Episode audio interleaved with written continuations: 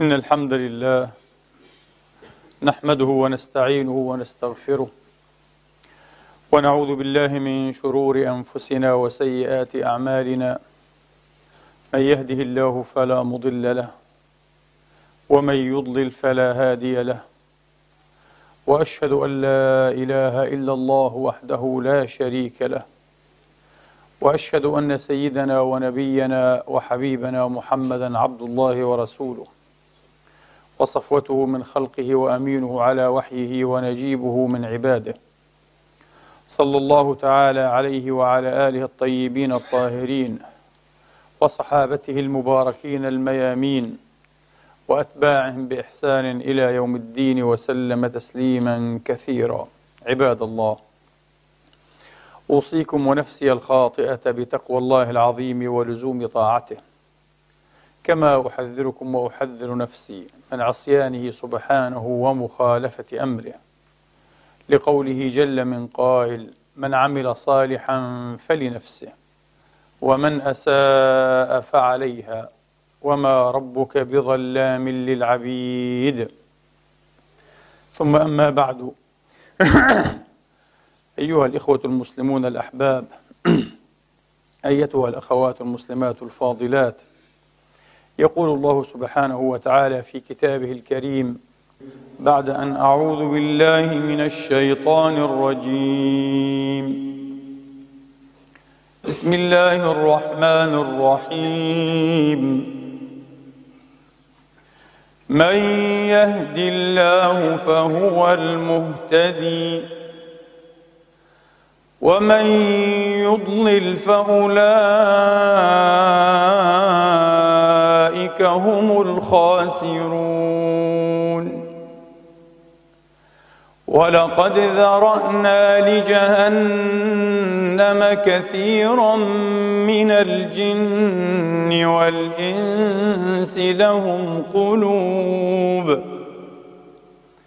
لهم قلوب لا يفقهون بها ولهم أعين لا يبصرون بها. ولهم آذان لا يسمعون بها. أولئك كالأنعام بل هم أضل. أولئك هم الغافلون. ولله الأسماء الحسنى فادعوه بها فادعوه بها وذروا الذين يلحدون في أسمائه. سيجزون ما كانوا يعملون. وممن خلقنا أمة يهدون بالحق وبه يعدلون والذين كذبوا بآياتنا سنستدرجهم من حيث لا يعلمون وأملي لهم إن كيدي متين. أولم يتفكروا أولم يتفكروا ما بصاحبهم من جنة إن هو إلا نذير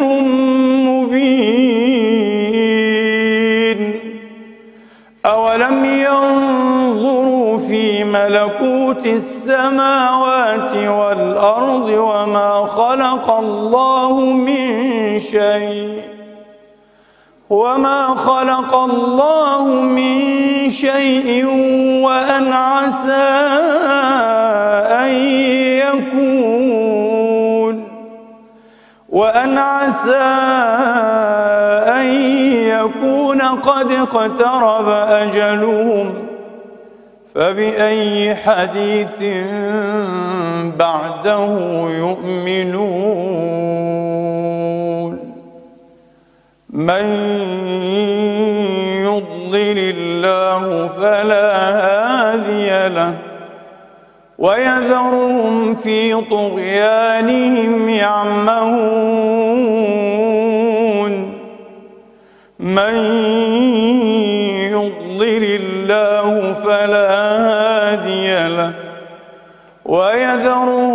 في طغيانهم يعمهون.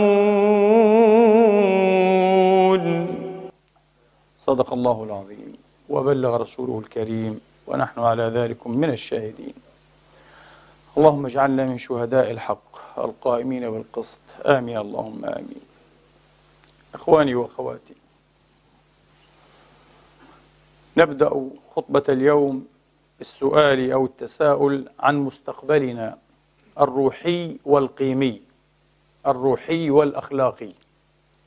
مستقبل أمتنا الروحي ومستقبلها الأخلاقي والقيمي. ولن أطيل في مداورة هذا السؤال بل سأسارع إلى القول إخواني وأخواتي وفق ما أرى وأرجو أن أكون مخطئا.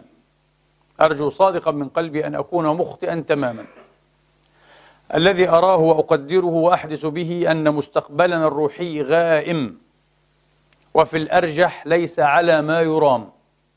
المستقبل الروحي لهذه الأمة ليس على ما يرام. والمبررات عديدة.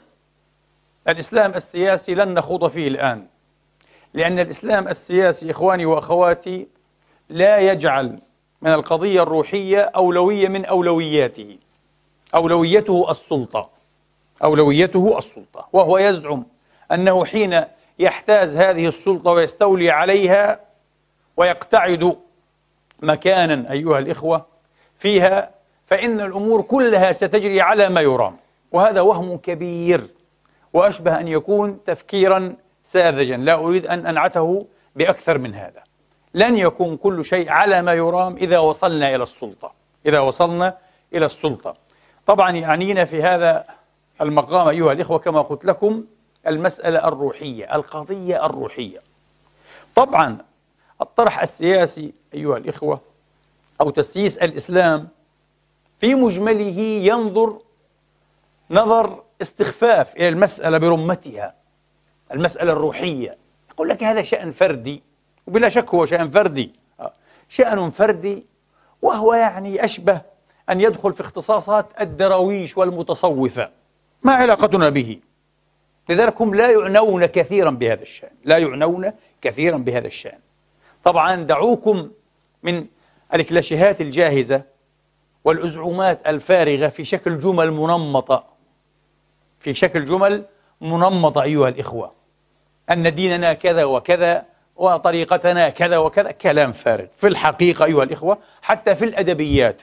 أدبيات هذا الإسلام السياسي تقريبا الروح غائبة. الروح غائبة. في المسلكيات غائبة تماما. كيف يتعاطى بعضهم مع بعض؟ كيف يتعاطون مع الآخرين؟ لا دخال أبدا للمسألة الروحية. طبعا المسألة الروحية إخواني وأخواتي تترجم نفسها وتمظهر ذاتها مباشرة. في شكل سلوكات راقية. في شكل سلوكات راقية وراقية جدا بل هي الأرقى كلما كانت علاقتك بالله تبارك وتعالى أمتن وأصح وأقوى وأكثر عافية وسلامة كلما كنت إنسانا عظيما.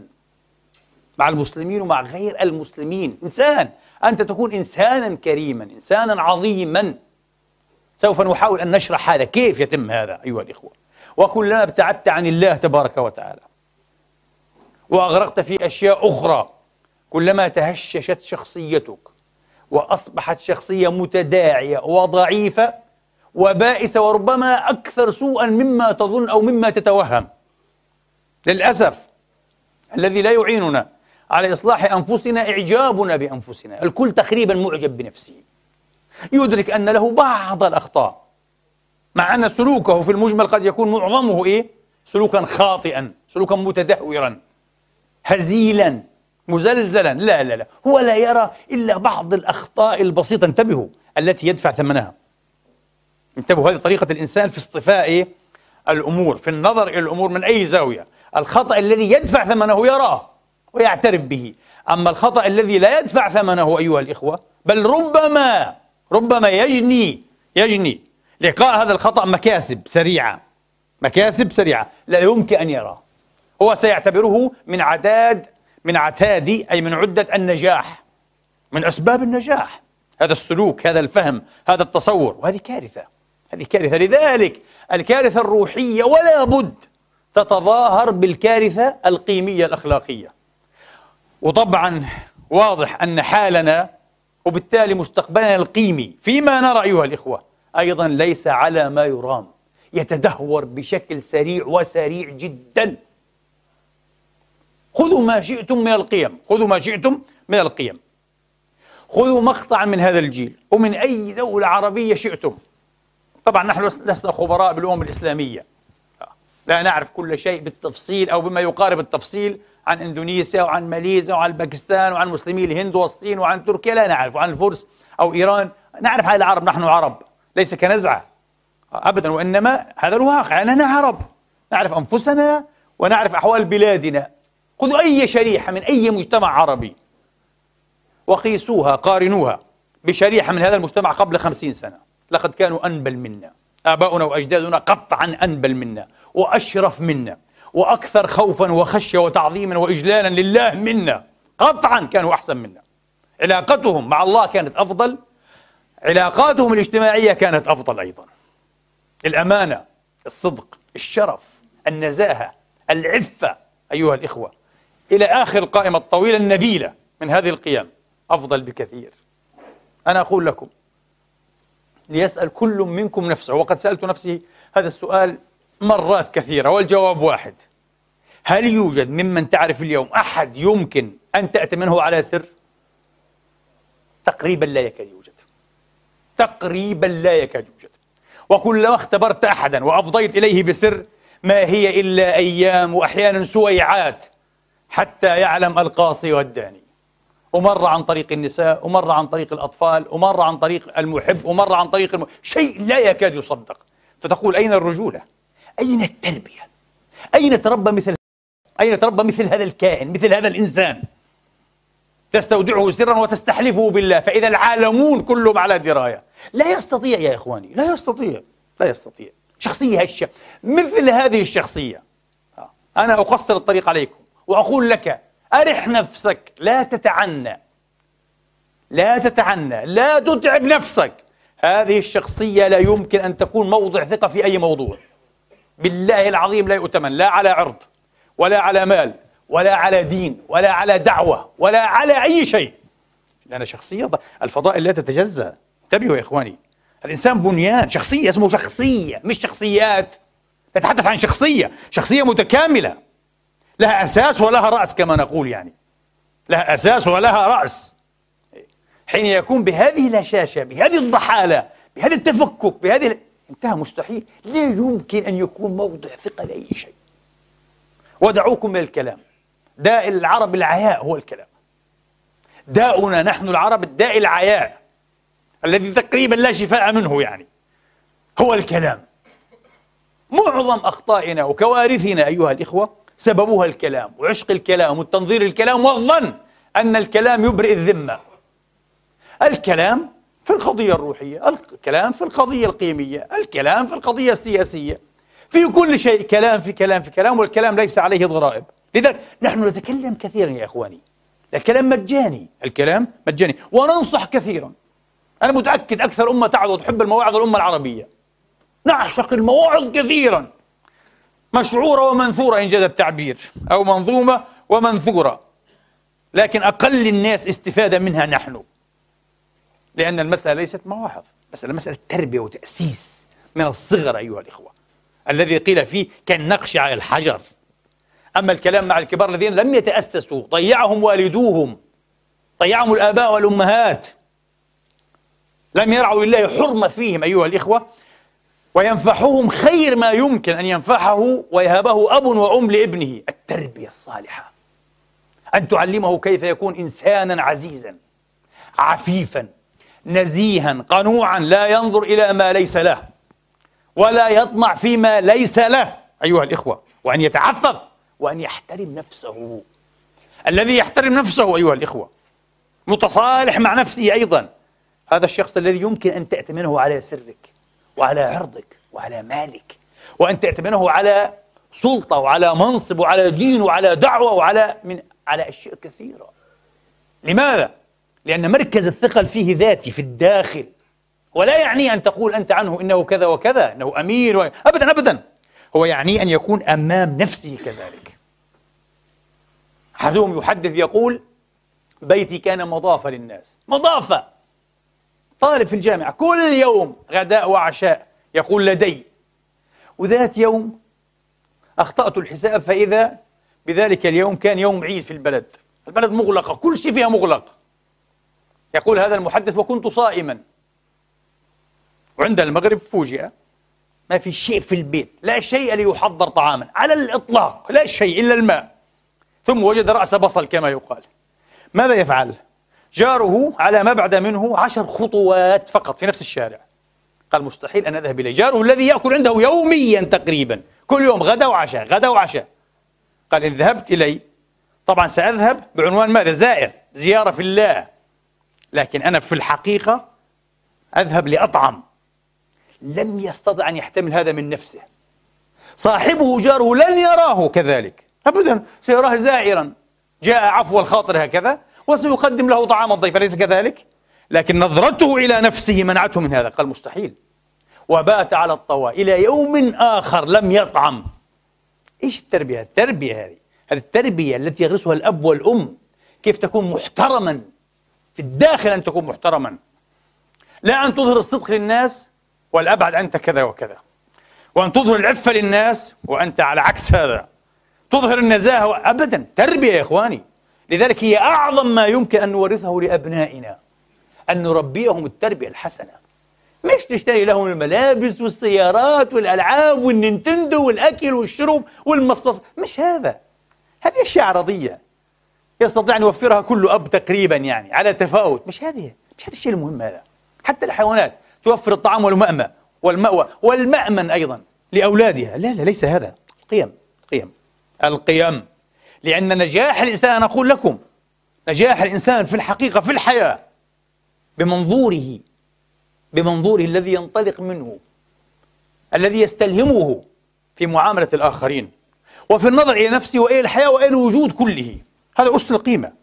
هذا هو جذر القيم. هذا المنظور. رؤية العالم world of view كما يقولون. رؤية العالم كيف ينظر إلى العالم إلى وجوده إلى نفسه إلى المجتمع إلى الآخرين إلى الدين إلى الأخلاق إلى كل شيء. هذا الأب والأم. والمدرس إن كان في مدرس والشيخ إن كان في شيخ. إن بقي أحد. يعرف كيف يعلم إيه الناس كيف يربي الناس أيها الإخوة. فالمستقبل القيمي غائم جدا. أكثر ما يرفض المستقبل القيمي يا إخواني كما قلت لكم الروح. لذلك حين تخبو الروح تنطفئ الروح. اقرأ السلام بل صلي الجنازة على القيم. انتهى. انتهى. ولا تغتر. لا بلحى لا بصور لا بشهادات لا بألقاب لا بعنوانات. كله كلام فارغ. تفجع هنا وتفجع هنا وستظل تفجع إلى أن تلقى الله. لأنه ما في روح حقيقية ما في صلة حقيقية بالله تبارك وتعالى. هي التي كما قلت لكم تنتج أعظم إنسان أكرم إنسان أنبل إنسان. شيء لا يكاد يصدق. شيء لا يكاد يصدق. العلاقة الحقيقية بالله تبارك وتعالى. العلاقة الحقيقية بالله تبارك وتعالى. طبعا هنا سأسأل سؤالا له طابع فلسفي. في الحقيقة علماؤنا طرحوه. شيوخ الإسلام الكبار طرحوه وأجابوا عنه ونحن لا نوافقهم فيما ذهبوا إليه. هؤلاء العلماء قرروا أن التصديق الجازم التصديق الجازم قد لا يتبعه يعني لا يستتبع بالضرورة تمام عمل القلب تمام المشاعر يعني مش شرط يعني في حالة فصام الآن بين التصديق وبين المشاعر. وأنا لا أوافق على هذا إلى الآن على الأقل حسب منظوري البسيط. لا أوافق على هذا. هذا الكلام صحيح أيها الإخوة وصحيح تماما بصدد العلاقة مع غير الله. أما بصدد العلاقة مع الله تبارك وتعالى عكس هذا هو الصحيح. بمقدار ما تكون جازما في تصديقك بمقدار ما يولد هذا التصديق الجازم مشاعر كاسحة تكتسحك. لا تملك إزاءها أي حيلة تكتسحك رغما عنك. من هنا معجزة الإيمان يا إخواني التي شاهدناها في الصحابة الكرام في الأولياء الكبار في الأئمة العظام. شيء كما قلت لكم لا يكاد يوصف ولا يصدق. كيف؟ كيف بشر من لحم ودم يكون بهذا النبل بهذه العظمة؟ مؤمن صادق. مؤمن حقيقي يا إخواني. مش مؤمن كلام مؤمن تنظير مؤمن دعاوى وأزعمات لا لا لا مؤمن حقيقي. سأشرح هذا. التصديق الجازم نحن الآن بصدد العلاقة مع غير الله مع الملوك ومع السوقة مع العلماء ومع الجهلاء. أي نعم ممكن يكون في تصديق جازم ولكن لا يوجد كفاءه وبإزائه مشاعر تناسبه. أنا أصدق جزما أن هذا الملك مسلط. وجبار وعنيد. إذا حافزته على الغضب ربما ألقى بي في غيابة السجن وربما ضرب عنقي. أعرف هذا تماما. وقد رأينا برهانه مئة مرة في ظلم هذا الظالم المسلط. لكني مع ذلك أيها الإخوة قد لا أنطوي على مشاعر الإجلال له. لا أجله. قد لا أخشى. قد لا أخاف. قد أستفزه وقد أهينه أيضا. وهذا يحدث يحدث. كل الثوار كل المتهورين أيضا غير الثوار. كل العلماء الكبار والصادقين فعلوا هذا. واستفزوا هؤلاء الملوك المسلطين الظلمة وأهانوهم. أيها الإخوة. أبدا أهانوهم جرحوا كبرياءهم. ولقوا حتفهم. لقوا الحتف الأحمر وهم بسامين. ضاحكين. لماذا؟ أكثر ما يستطيع أن يعاقب به وأن يرب به هذا الملك المسلط الظالم الجبار العنيد هو أن يقطع الرزق. والرزق بيد الله يعني يقطع المرتب هو. يودع في السجن ينفي من الأرض يضرب الأعناق. إيه هذه الأشياء عند بعض الناس لا تخيف. تغلبوا عليها. لا يخافون بالموت. أبدا. لا يبالون بالأرزاق. لا يخافون من السجن والنفي جبابرة. موجودون. هكذا.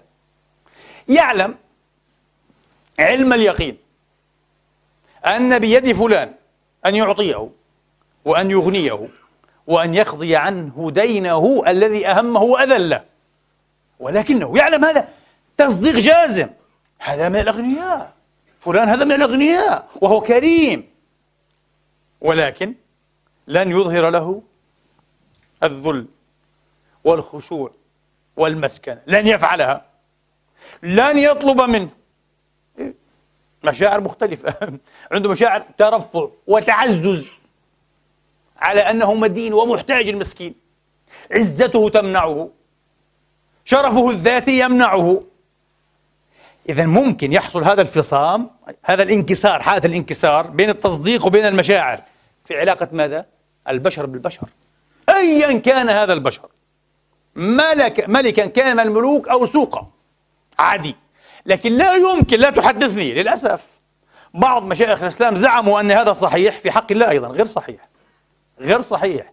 هذا نوع من التبرير لكذب إيماننا لضعف عقائدنا لتشويهنا لمفهوم الله نفسه لا إله إلا هو لإلحادنا. أنا أسمي خطبة اليوم إلحاد المؤمنين. كيف يلحد مؤمن؟ طبعا. وذروا الذين يلحدون في أسمائه. قالوا في المشركين لا حتى المؤمن. حتى ممكن ممكن أن يتورط في الإلحاد. ليس الإلحاد الكلي بأن ينكر وجود الله. لا لا لا. إلحاد جزئي. بتحريف مفهوم كونسبت المفهوم المدلول المعنى. مش اللفظ. الله هذا لفظ. طب مدلوله إيش عندك؟ كيف تفهمه أنت؟ قطعا مدلول الله عندك غير مدلول عند الرسول في أشياء كثيرة. مستحيل. ومن هنا إيمان الرسول شيء وإيمانك شيء آخر. كيف تتعاطى مع الله أنت؟ كيف تفهم؟ الله تبارك وتعالى. إيش مفهوم الله عندك؟ سأسألكم سؤالا. لو أردت أن تستوثق من أحدهم بعزيمة يمين. مشكلة بينك وبين واحد من الناس. وأردت أن تستوثق بعزيمة يمين. انه يحلف ويغلظ اليمين. يمين ما ما فيها أي شك ولا ارتياب. بالله عليكم. لو قال لك والله والله العظيم كذا وكذا. تصديقك هنا أعظم أم حين يقول لك علي الطلاق من زوجتي؟ أنا أجزم 99.99 لانقطاع النفس؟ لا. علي الطلاق أعظم بكثير طبعا وتصدق. لذلك إذا أراد أحدهم أن يعزم اليمين يقول لك أحلفك طلاق؟ طب علي كذا. آه طبعا الحالف والمحلوف له كلاهما ملحدان في مفهوم الله عز وجل.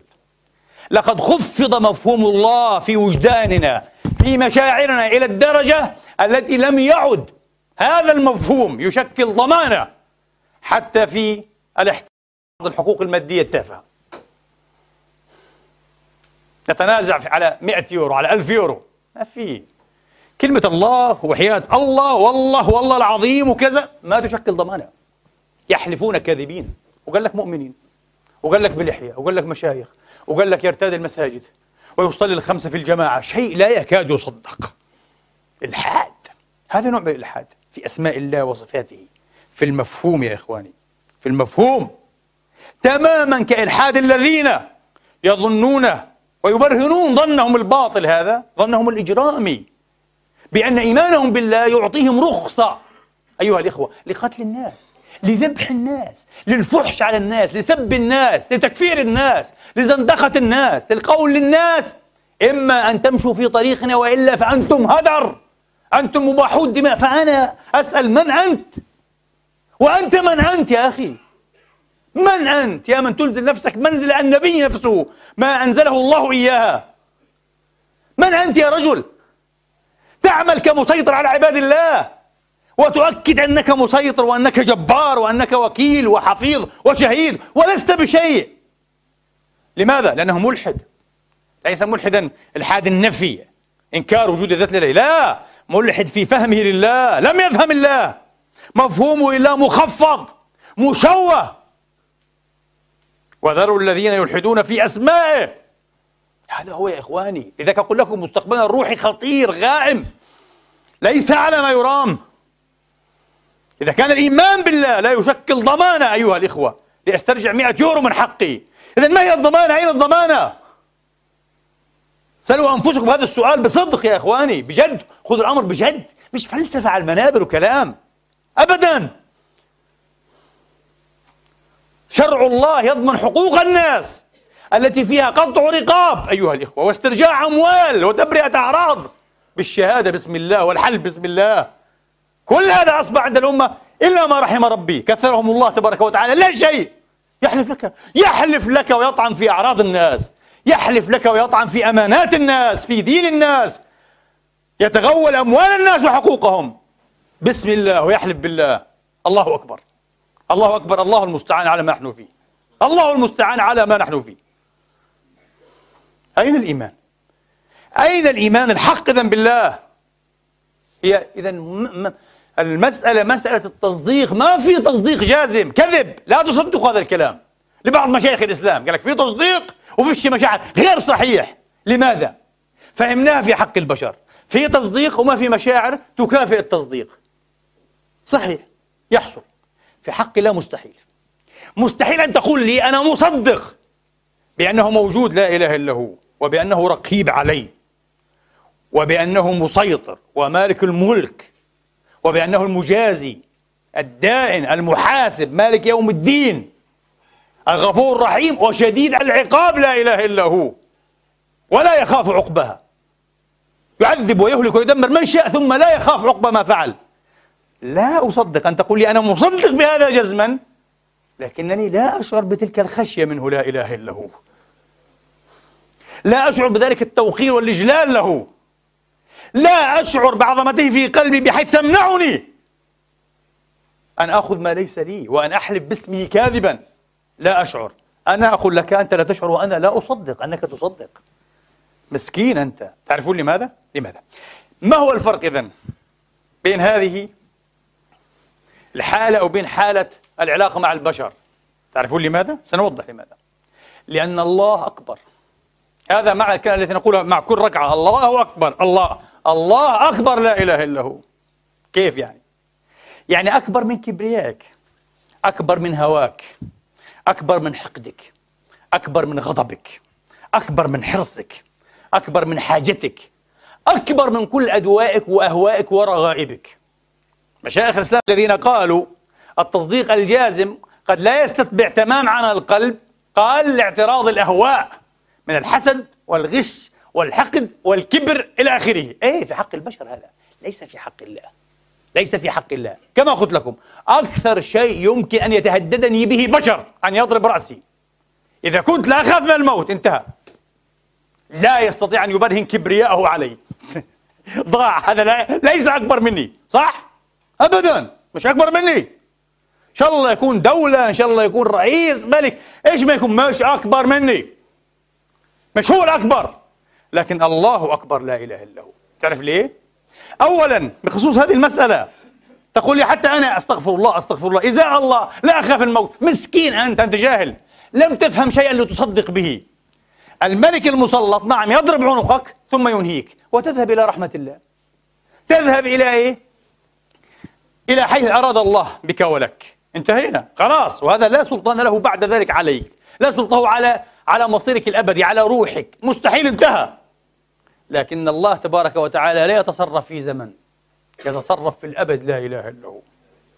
الله يتصرف في الأبد لا إله إلا هو. كما يتصرف في ملكه الذي لا يعرف حدوده إلا هو. فهو مالك الملك. ومن ضمن مفردات ملكه يا مسكين قلبك. ومشاعرك. الله يحول بين المرء وقلبه. يملك منك ما لا تملك أنت من نفسك. يملك هذا هو أبدا. شوف كبرياؤك وغضبك وحاجتك وفقرك وعزتك وعلمك وجهلك كل هذا الله يملكه لا هو أكثر مما تملكه أنت. بل أنت لا تملكه إلا بتمليكه إياك. إلا بتمليكك إياها. إياه هذه المشاعر وهذه الأشياء وهذه الوجدانات. لذلك تقول إيه أنا لا أخاف الموت. هو يميتك. لا إله إلا هو. ثم لا تفوته ولا تعجزه. تسقط في يده في قبضة قدرته. ثم هو يتصرف في الأبد. إن شاء عذبك عذاب الأبد. إن شاء. من يحول بينه وبين هذا؟ من يحول؟ ها؟ لا تستطيع أن تقول أنا أتعاطى تدريبات يوغوية روحية أتغلب على الألم لا تستطيع يا مسكين. يملك منك ما لا تملكه من نفسك يستطيع أن يؤلمك ألما لا يحتمله أهل السماوات والأراضين وتبقى في هذا الألم. ولا تقول لي عندي قدرة تحمل بحيث أبرهن كبرياء إزاءه لا تستطيع. والله العظيم لا تستطيع. شوف مهما أوتيت من مال من سلطان من علم من جاه من نفوذ أنا أقول لك ما لم تدرك هذا المعنى أنت إنسان عادي جدا. وكويس أنك تكون عادي جدا. إذا مش أقل من عادي. عندي ملايين. عادي. عادي جدا. أنت عندك ملايين. عادي. أنا رئيس أنا ملك. والله أقل من عادي. فقط تكون حكيما ولا تكون إنسانا عاديا إذا أدركت هذا المعنى. ما هو؟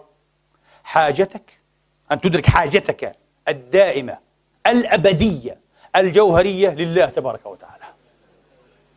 دائما أنت تحتاجه. لذلك أنا أقول لكم خذوا الآن معيارا إليكم هذا المعيار وأسأل الله ينفعني وينفعكم به. كيف تستطيع أن تروز أن تقيس دموعك مشاعرك؟ دموعك التي تسفك هذه من خشية الله أو شوقا إلى الله وحبا في الله. متى؟ كيف تستطيع أن تعيرها أن تروزها أن تقيمها أنا أقول لك أحسن دموع وأصدق دموع وهي التي تبعثها أصدق عواطف وأصدق وجدانات تألهية عبودية أيها الإخوة تعبدية. حين تكون تقريبا فيما يبدو لك وللناس. لا بأس بل في أحسن الحالات لا تحتاج مزيد مال. عندك كل ما تحتاجه وزيادة مئات الأضعاف. الصحة ليس بها شيء. فضل الله عز وجل أحسن صحة تحسد عليها. الأولاد أحسن شيء. ناجحون سعداء مستقيمون رضيون مرضيون. الزوجة حسناء جميلة رضية مرضية. كل شيء لا مشكلة لديك لا هم لا حزن. بالعكس أنت موجود في حالة تبعث أمثالك من الناس أو غير أشباهك من الناس بالأحرى على ركوب المعصية وعلى الشهوات والاستكثار من المعاصي والمنكرات. لأنه كله ألف ألف إيش نقصنا يعني؟ تبدأ تعبث عاد تطلب مزيدا من السعادة ها؟ مزيدا من التسلية تتسلى. لا لا لا.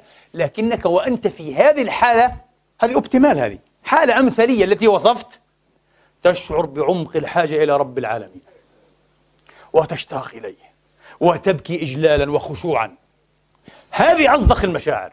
هذه أصدق الدموع. هذه تؤكد أن لك فهما حقيقيا في الله تبارك وتعالى. مفهوم الله سليم وصحيح لديك إلى حد بعيد على الأقل إلى الآن. إلى حد بعيد. أنت عبد. هذه العبودية أنتم الفقراء إلى الله. فالله أكبر لا إله إلا هو. الله أكبر. بما أنه هو الأكبر فلا غنى بأحد منا عنه لا إله إلا هو. أبدا لا أحد يستغني. ولا يستطيع أحد أن يبرهن عزته وكبرياءه وعنفه وغضبه. إزاء الله لا يستطيع. كما يستطيع إزاء البشر. إن الذين يجادلون في آيات الله بغير سلطان أتاهم. إن في صدورهم إلا كبر. ما هم ببالغيه الله أكبر على من قال هذا الكلام. الله أكبر كبيرا. الله قال ما هم ببالغيه. إيه عندهم كبر. هل تستطيع أن تبرهن كبرك هذا إزاء الله يقول. لا تستطيع. لا تستطيع أن تبلغ هذا الكبر. تستطيع أن أن تبرهن كبريائك إزاء بعض الناس الأذلاء الذين شاءوا أن يكونوا عبدانا لديك. لكن لا تستطيع أن تبرهن هذا إزاء عباد الله. إزاء عباد الله. الصادقين في العبودية هم أعز منك. وأقوى منك. لا تستطيع لأنهم عباد لله وحده. ليسوا لك ولا لأي شيء آخر. فكيف بإزاء الله ذاته لا إله إلا هو. من يستطيع يا أخي؟ من يستطيع؟ لو وجد خلق أقول لكم يعيش خارج ملك الله خارج سلطان الله خارج قبضة الله وقدرة الله. إيه؟ نقول هذا ممكن. إنه بيستطيع يبرهن عزته إزاء الله. لكن هذا الخلق غير موجود. ومحال أن يكون موجودا. محال أن يكون موجودا. إذا نحن يا إخواني مشكلتنا الروحية أننا ألحدنا في أسماء الله وصفاته. مش هفتح مبحث إيه؟ مبحث عقدي على طريقة إيه؟ علماء السلف والخلف وأشاعرة وحنابلة. مش هذا لا لا لا. وجهمية وتعطيل ومعتزلة. ليس هذا ليس هذا لا لا لا. موضوع آخر تماما تماما. ولله الأسماء الحسنى فادعوه بها وذروا الذين يلحدون في أسمائه. من ألحد إذا مال عن القصد والاستقامة أو لحد نفس الشيء. بمعنى مال عن القصد والاستقامة. فرق بينهما الكسائي لكن التفرقة التي أتى بها الكسائي لا تعرفها العربية لا يعرفها علماء اللغة ما عدا الكسائي. قالوا لا هذا غير صحيح. ألحد مثل لحد. ألحد مثل لحد. وإن تفاوتت القراءات بعضهم يقرأ يلحدون وبعضهم يقرأ يلحدون من لحد. على كل حال فالإلحاد هو الميل. الإلحاد هو الميل عن القصد والاستقامة. ومنه اللحد للقبر. لماذا؟ لأنه لا يكون في وسط القبر يكون في جانب من القبر. فسموه اللحد. إيه؟ منحرف عن إيه؟ عن وسط القبر. على كل حال فهذا هو أصل الإلحاد أيها الإخوة الانحراف. كل فهم لاسم من أسماء الله ينحرف به الفاهم. ينحرف به الفاهم. عما ينبغي في فهم هذا الاسم هذا إلحاد. الله قال هذا إلحاد طبعا. شفت؟ مفهوم الله إخواني وأخواتي حساس جدا لأدنى تحريف. هذا ما لا يتنبأ له أكثرنا. مفهوم الله حساس جدا لأدنى تحريف. ليش طيب؟ لأن صفات الله وأسماء الله تعمل بالتآزر. تعمل؟ كيف لا تعمل بالتآزر وهو مالك الملك يا إخواني؟ انتبهوا. أنت الآن أنت الآن بصدد ماذا؟ بصدد فهم. ليس من يدبر مدرسة أو يدبر دولة أو يدبر مصنعا. أنت بصدد التعاطي مع من يدبر الكون. من آخر نجم في أبعد مجرة في طرف الكون. على بعد 90 بليون سنة ضوئية. إلى أدنى إلكترون أو بروتون أو سمكة في الماء تغوص يا إخواني. كل هذا يدبره في لا زمن. بلغتنا الخاصرة في الوقت نفسه لا إله إلا هو. هذا رب العالمين. الله أكبر. هذا معنى الله أكبر. أكبر من كل ما تتوهم من كل ما تتخيل من كل ما تتصور. لذلك أدنى تحريف في اسم من أسمائه في صفة من صفاته أيها الإخوة قد يبطل أشياء كثيرة في اعتقادك. قد يشوه معتقدك قد يشوه شخصيتك الروحية الإيمانية. فهمتم كيف؟ لذلك ماذا يقول عز وجل؟ هذه آية عجيبة آية معجزة جدا. ولله الأسماء الحسنى فادعوه بها وذروا الذين يلحدون. كأنه يقول الإلحاد الإلحاد يكون بالذات عند الدعاء حين تدعوه. هنا إما أن تكون مؤمنا صادقا محققا حقا وإما أن تكون ملحدا. كيف؟ إذا ذهبت تدعوه وقل لي كيف تدعوه؟ يمكن أن أقول لك ما هو مفهومك عن الله عز وجل. إيه؟ يعني بعض الناس أيها الإخوة بعضهم يسأل الله تبارك وتعالى. وذكرت عدة مرات لأنه هذه هذه أزمة الأمة من هنا من الظلم الذي نحن فيه. لدينا أيها الإخوة تبلد غريب جدا جدا للظلم. لا نستشعر الظلم. لا نستشعر الحيف إزاء بعضنا البعض. يمكن أن أهدم أخي بسيئة واحدة مع أنه آتى أو أتى بمليون حسنة. يا أخي أساء مرة. أهدبه يا رجل والله العظيم لو أن الله عملك بهذه الطريقة لما نجا منا أحد يا أخي. قل لنفسك قل لنفسي أنا رجل موبوء. أنا مصاب بطاعون. أنا الحسد قتلني. مش حب الحقيقة وحب الإنصاف. أنا في داخلي مبغض حاسد لأخي. وكنت أترقب له زلة. وما صدقت أن ظهرت زلة. حتى ذبحته. تعمل نفسك أنك باسم الحقيقة. مثل ما قال جبران مرة قال كفوا عن قتل الإنسان باسم الدفاع عن الله. كفوا! اتركوا قتل البشر ذبح البشر انتهاك البشر. بحجة أنكم تدافعون عن مجد الله. الله لا يحتاج من يدافع عن مجده لا إله إلا هو. من الذي يمكن أن ينال الله بأي أذى أو سوء؟ تعرفون ولا أحد ولا الإنس ولا الجن. بالعكس دعوا الإنسان دعوه وأكرموه حتى يتعرف على الله تبارك وتعالى. أبدا. تحريف في مفهوم الله. ندعو أيها الإخوة انتبه. وهذا الدعاء يؤكد أننا نتعامل مع إله مفهوميا ها مفهوميا. إله ظالم يقبل بالظلم. ليه يا حبيبي؟ هو ليس كذلك. سأقول لكم شيئا عميقا الآن. للأسف نحن في الشتاء الوقت يدرك بسرعة. في نظريات لبعض الفلاسفة الملاحدة مثل هيجل الألماني وتلميذه فويرباخ هو أستاذ ماركس يعتبر. إيش قالوا؟ قالوا ما في إله. هذا كله أسطورة. أعوذ بالله. أعوذ بالله. ما في إله. وهذا الإله الذي يؤمن به المؤمنون في شتى الأديان توحيدية وغير توحيدية مجرد إسقاطات لصورة الإنسان لشخصية الإنسان ما تحقق منها وما لم يتحقق. نوع من نظر استكمالية أيها الإخوة. لكن نسقطه على مين؟ على هذا الإله الموهوم. أنا أقترح العكس تماما يا أخوان العكس تماما. الإنسان بدأ بالتوحيد والدين سابق على كل ثقافة وعلى كل اجتماع. يعني يوم وجد أول بشر هو كان مؤمنا بالله لا إله إلا هو. الدين قبل الثقافة وقبل الاجتماع. حتى الدراسات الأنثروبولوجية تؤكد هذا. مين من مجتمع خلا من دين ومن نزعة دينية تدينية. هذا موجود قبل أي ثقافة قبل أي إيه؟ ثقافة. طيب إذا ما الذي حصل؟ الذي حصل أن البشر هم الذين أتوا إلى مفهوم الله. وهو مفهوم إلى حد ما كان ناجزا في حدود دنيا. وحرفوا. مش أسقطوا صورتهم على الله وابتدعوا الله أبدا. وإنما أتوا إلى مفهوم ناجز موحى به مفهوم وحياني هذا. مفهوم وحياني. لذلك فطرة الله التي فطرة الله التي فطر الناس عليها. لا تبديل لخلق الله.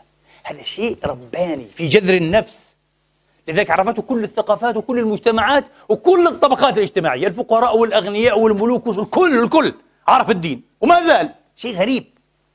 في جذر النفس. هذه فطرة. هذه فطرة. أتينا إلى هذا المفهوم وبدل أن نستلهمه في تكميل نفوسنا وتهذيبها وترقيتها. هذا النشاط الروحي اسمه. هذه وظيفة الدين. وتخليصها في الدنيا وفي الآخرة طبعا. تتخلص بإذن الله في الدنيا وفي الآخرة. تصبح نفوسا كاملة راشدة نبيلة. عظيمة. لا فعلنا العكس. بدأنا نتطرق إلى هذا المفهوم مفهوم الله بالتحريف لكي نستمد منه تسويغات ومبررات لجرائمنا لوغادتنا لانحطاطنا لطمعنا لحسدنا لجشعنا إلى آخره. وهذا ما يحدث للأسف حتى مع المتدينين في الأديان التوحيدية. مثل ما حدث مع بني إسرائيل. نحن أبناء الله وأحباؤه. إيش بدكم وراها يعني؟ إيش أبناء الله وأحباؤه؟ ما في نسب. ما في نسب دموي يربط الله بأحد من خلق هذا كذب. بدهم يقولوا يعني إحنا يحق لنا ما لا يحق لغيرنا. وقالوها ليس علينا في الأميين سبيل. الناس غيرنا ها؟ الذين ليسوا من أهل ديننا نقدر نستبيح أعراضهم وأموالهم ودماءهم أيضا. وما نساعدهمش ونشعر براحة الضمير. أنا أقول لكم مثل هذا المفهوم المحرف المخفض ها؟ للإله. أو لله حاشاه. عز ذكره وجل جه جل جنابه لا إله إلا هو. مثل هذا هو الذي أوحى لأمثال فويرباخ وهيجل النظرية التي ذكرت لكم. لكن انتبهوا خلينا نشوف مفهوم الله في الإسلام. هنا هكذا يقرأ القرآن. شوف العظمة القرآنية. إيش مفهوم الله في القرآن العظيم يا إخواني؟ العكس تماما. تماما. ما في آية واحدة على فكرة. وهذا كمان على طول الخط هو العكس من نظرة اليوم المتطرفين الإسلاميين لله. العقيدة عقيدة السنة والجماعة عقيدة المسلمين عقيدة مش عارف أهل البيت. كلام فارغ. الله ليس كذلك. الله فعلا وواقعا وحقا وصدقا وقرآنا. رب العالمين مش رب المسلمين رب الكل. لذلك هذا الله لا يمكن أستغفر الله أن تخفض مفهومه على كيفك. إذا أردت أن تلحد الحد. أنت حر. هذا إلحاد. كما قلنا إلحاد جزئي. إلحاد جزئي. المفكر الإنسان الكبير إيرازموس الهولندي كتب مرة يقول ليسوا أولئك الذين يجازفون بإنكار وجود الله سبحانه. ها؟ أكثر إلحادا من أولئك الذين يصورونه متزمتا. متزمت متعصب متحيز إلهم. هم أبناء الله وأحباؤه إلا بس لحالنا. ربنا هذا حبيبنا إلهنا. نعمة اللي بدنا إياه هم في ستين داهية. لا يا حبيبي. أبدا. ليس بأمانيكم ولا أماني أهل الكتاب. شفت الآية هذه؟ هذه الآية لو ظللت ألف سنة أتلوها وأفسرها لن أنتهي منها. تعرفون لماذا؟ لأنني مقتنع أمتي تقريبا لا تتلوها. صدقوني الأمة لا تتلو هذه الآية. تتلونها طبعا أكيد من سورة النساء. وتقريبا كأنكم لا تتلونها لا تسمعونها ولا واحد بتوقف عندها. المفروض توقف عندها إلى أن تموت. آية مخيفة مزلزلة. وسيبك من كتب التفسير والحديث شوف كتاب الله. الله بقول لنا ليس بأمانيكم. مين؟ إحنا. يا أمة محمد. ولا أماني أهل الكتاب يهود ونصارى. إيش القصة طيب. ما في. الله قال لك هذا عندي لا يساوي شيئا. تقول لي أنا مسلم محمدي. أنا ما يساوي شيء عندي. قل هذه أماني. من يعمل سوءا يجزى به. ولا يجد له من دون الله وليا ولا نصيرا. لا تقول لي أنا من أهل البيت ولا أنا شيعي ولا أنا من أهل السنة والجماعة حنبلي. ولا أنا مسلم ولا مجا ما في الكلام هذا عند الله. برهن أنك إنسان رباني عبد لله نفاع البشر. مش مطوب لي مفهوم الله إلك تطويب. ها؟ استحواذ نزع استحواذية في الدين. أستغفر الله العظيم يا أخي. كل شيء بنستحوذ عليه باسم الله. بعدين نستحوذ حتى على اسم الله نفسه مفهومه. نحرفه. ليس بأمانيكم ولا أماني أهل الكتاب. من يعمل سوءا يجزى به ولا يجد له من دون الله وليا ولا نصيرا. راحت اليافطة اللي مسلم راحت عليك. أهل السنة الجماعة والله راحت. شيعي أهل البيت راحت انحرقت. كلام فارغ. ومن يعمل من الصالحات من ذكر أو أنثى وهو مؤمن فأولئك يدخلون الجنة ولا يظلمون نقيرا. يا ربي الله يخاطب الآن اليهودي والمسيحي والمسلم. نعم هذه آيات قرآنية. روح حرفها العب فيها عاد. واضحة أوضح من الواضح. هذا الإيمان الذي يريده الله.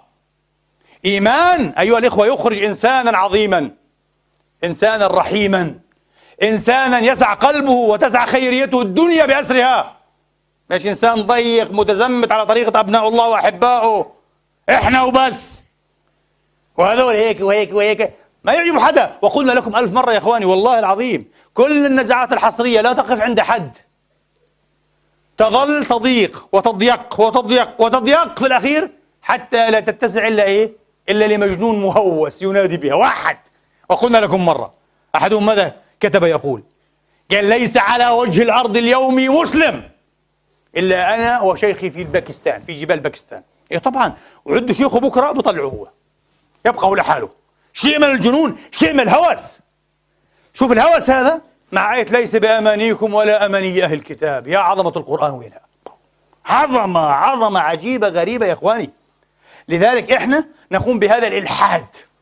إلحاد اختزال. أيها الإخوة لن أعبر بتعبيرات غير لائقة لكن هذا أكثر شيء أقوله. اختزال تخفيض يعني تخفيض اختزال ضغط تشويه لمفهوم الله لمفهوم. كيف أنت؟ هذا في الأخير تشويه لك أنت. أبدا.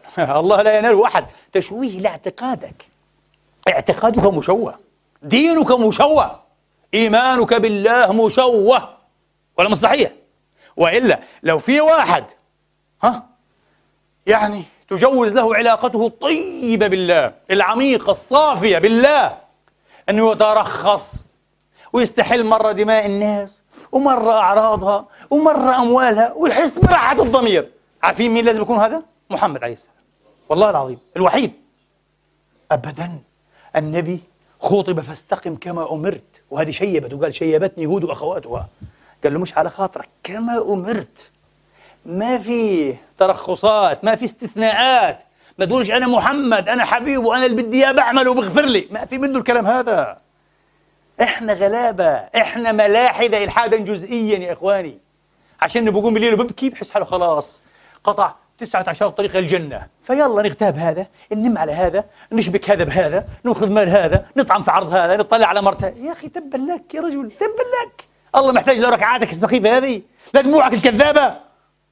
الله يريد أن تصبح إنسانا نبيلا إنسانا كاملا صافيا. مستحيل هذه العبادة تصبح والعياذ بالله طريق إلى الفسق والفجور. أي عبادة هذه؟ وأي دين وأي تسنن وأي هذا هو. لذلك أنا أقول لكم لابد أن نفتح هذه الملفات وأن نراجعها بوضوح. أيها الإخوة صادم بصراحة مرة لنقول وضعنا الروحي ليس على ما يرام. حالتنا الروحية مقلقة ومخيفة جدا. سأذكر شيئا في خمس دقائق لكن في الخطبة الثانية نختم به هذا الجزء أيها الإخوة. وأستغفر الله لي ولكم فاستغفروه إنه تواب رحيم.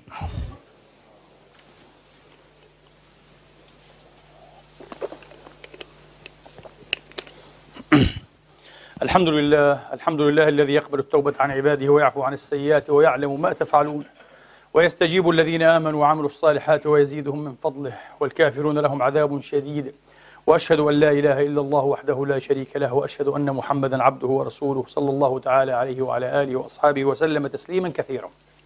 إخواني وأخواتي صلتنا بالغيب ليست صلة تتأتى عبر قرار الإيمان الإيمان ليس قرارا انتبهوا.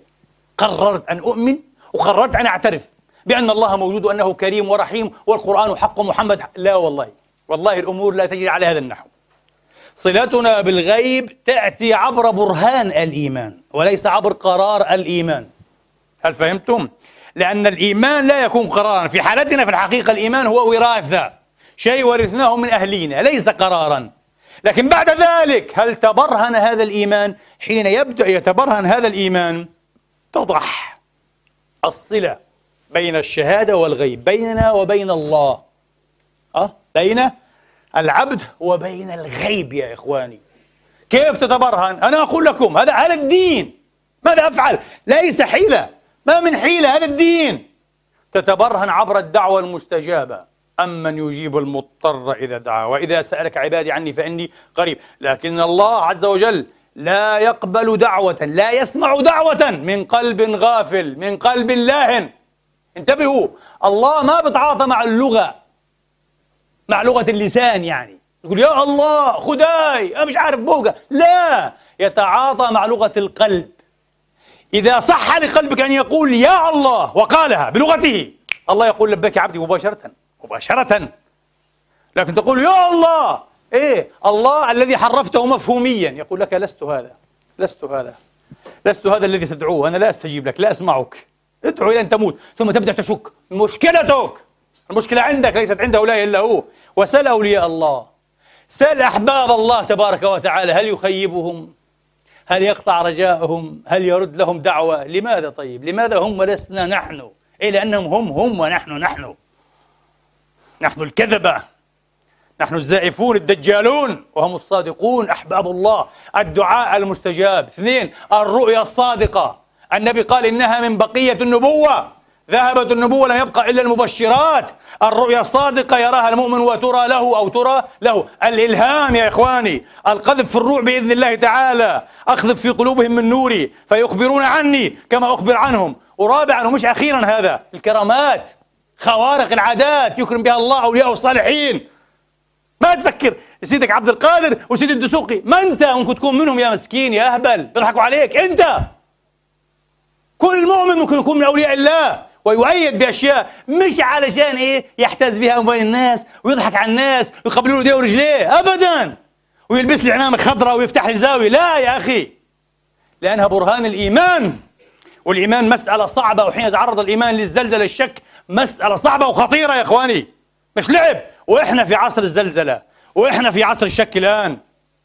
ومستقبل شبابنا ومستقبل إيماننا كما قلت لكم في مهب الريح شيء مخيف. لماذا أقول هذا؟ لأنني قلق وقلق جدا حين أسمع كثيرا جدا من الدعاة اليوم باسم أنهم عقلانيون باسم أنهم علميون. طبعا المقام لا يتسع لنقاش هذه الأشياء. يسخرون أصبحوا يسخرون من هذه الأشياء. أقسم بالله لا يقيمون وزنا لرؤيا صادقة. يقول لك أحلامه؟ هذا شيء في الدين هذا يا مسكين القرآن تحدث عنه. مملكة أنقذت بفضل رؤيا صادقة. سورة يوسف. النبي كان كل صباح ماذا رأيتم؟ هل أحد منكم يرى رؤيا يقول يهتم بهذا الشيء. إحنا لا نستسخف. كرامات؟ مجنون. إذا تتحدث عن كرامات أنت إنسان دجال أو مجنون أو غير عقلاني وغير علمي بلاش يا حبيبي. خلينا العقل والعلم لك يا حبيبي. وحنشوف كيف يثبت إيمانك. وكيف تثبت الإيمان في قلوب أولادك وفي قلوب من تربيهم يا يا محروم يا محجوب والله العظيم محرومون ومحجوبون يا إخواني وين الصلاة؟ وين الدعاء؟ وين الإلهام الصادق؟ وين هذا كله؟ أقول لكم في نهاية المطاف كل ما ذكرت دعوة مستجابة رؤيا صادقة إلهام صادق كرامة خارقة كل هذه الأشياء تعمل عموما وهذا الأصل في مستوى فردي ذاتي هذه مش شغلة جماعية إلي لحالي إلك لحالك إلها لحالها. لكل واحد لحاله. بتعرفوا ليه؟ لأنها عطايا الإيمان وهي براهين الإيمان. الإيمان في نهاية المطاف مش شأن اجتماعي. هو مش نظرية فلسفية في التغيير مش أيديولوجيا. الإيمان علاقة بالله للخلاص تتخلص في الدنيا وفي الآخرة بإذن الله تعالى. في الدنيا عشان تصير بشر حقيقي إنسان حقيقي كامل. هذا المؤمن هو الإنسان الكامل. وفي الآخرة تتخلص وتسعد بالله الذي عرفته في الدنيا. نسأل الله أن يعرفنا به وأن يدلنا عليه. اللهم اغفر لنا ما قدمنا وما أخرنا وما أسررنا وما أعلنا وما أسرفنا وما أنت أعلم به منا. واغضب بنا فيما جرت به المقادير. برحمتك يا أرحم الراحمين. عباد الله إن الله يأمر بالعدل والإحسان وإيتاء ذي القربى وينهى عن الفحشاء والمنكر والبغي. يعظكم لعلكم تذكرون وأقم الصلاة.